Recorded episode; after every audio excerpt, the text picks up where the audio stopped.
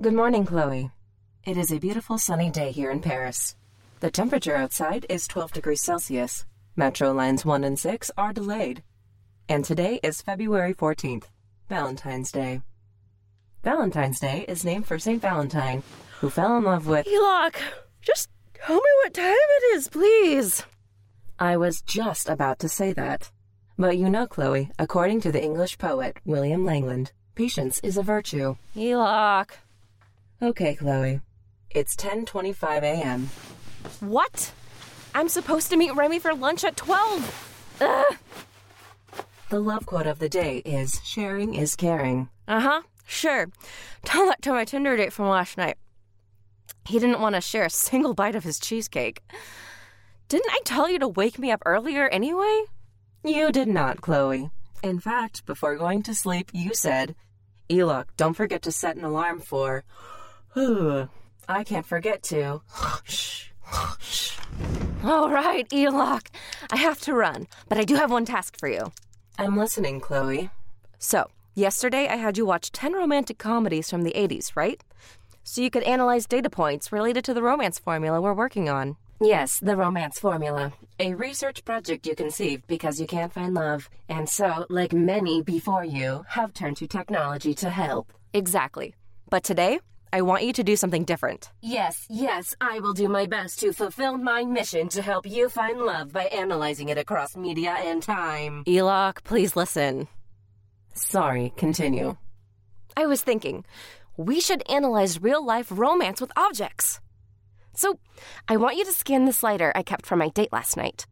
I want you to research instances in which lighters like this one were used or present in romantic moments in literature, films, theater, music, or whatever. Sounds fun, right?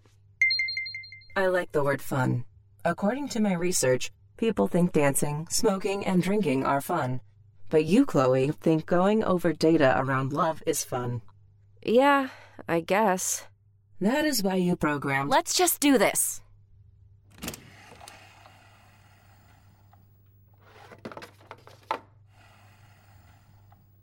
Analyzing.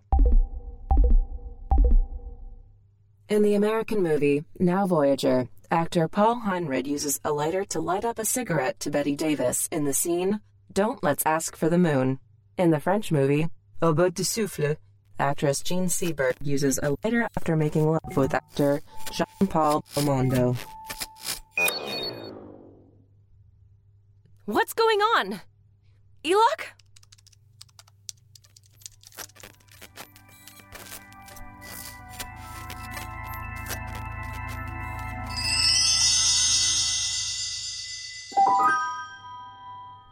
The war. What?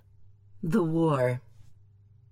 Mr. Roman Fournier received this letter from his pregnant wife as a gift when he enlisted in the First Indochina War in 1946. What movie are you talking about? He used this lighter in the trenches to heat up his hands in order not to freeze to death. Is this from Saving Private Ryan or Fury? Those aren't romance movies. When Mr. Roman Fournier passed away, he gave this lighter to his grandson to guard his memory. What? The letter for him represented Sounds like Apocalypse Now? love. It represented love.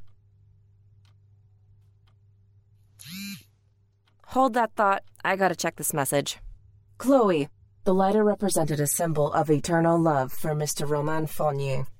Ugh, it's a text from the cheesecake guy. Hi, Cloe. How are you doing? It was a pleasure meeting you yesterday. Did you happen to find my lighter? It was a gift from my grandfather. He's had it since the first Indochina War. Anyway, before he passed away, he gave it to me. It basically kept him alive during the war. Let me know if you find it. Thank you. Eloc, how did you know the actual love story of the lighter? I just analyzed the love that was in the object. I didn't program you to do that. I don't know how to explain it. It just happened. This doesn't make any sense. The data doesn't track. I. I need to understand this, but If it's real, this could be huge, Eloc. Imagine being able to analyze the love in every object across history. We could learn so much. Cloe, this could help us with the romance formula. You're right. I could learn so much about the guys I'm dating. Um, Stay right where you are. I'm gonna get something for you to analyze. I'll be right back. sure, Cloe. I'll be right there. I'll Be There is a song by the Jackson Five. Here's Eloc's mix.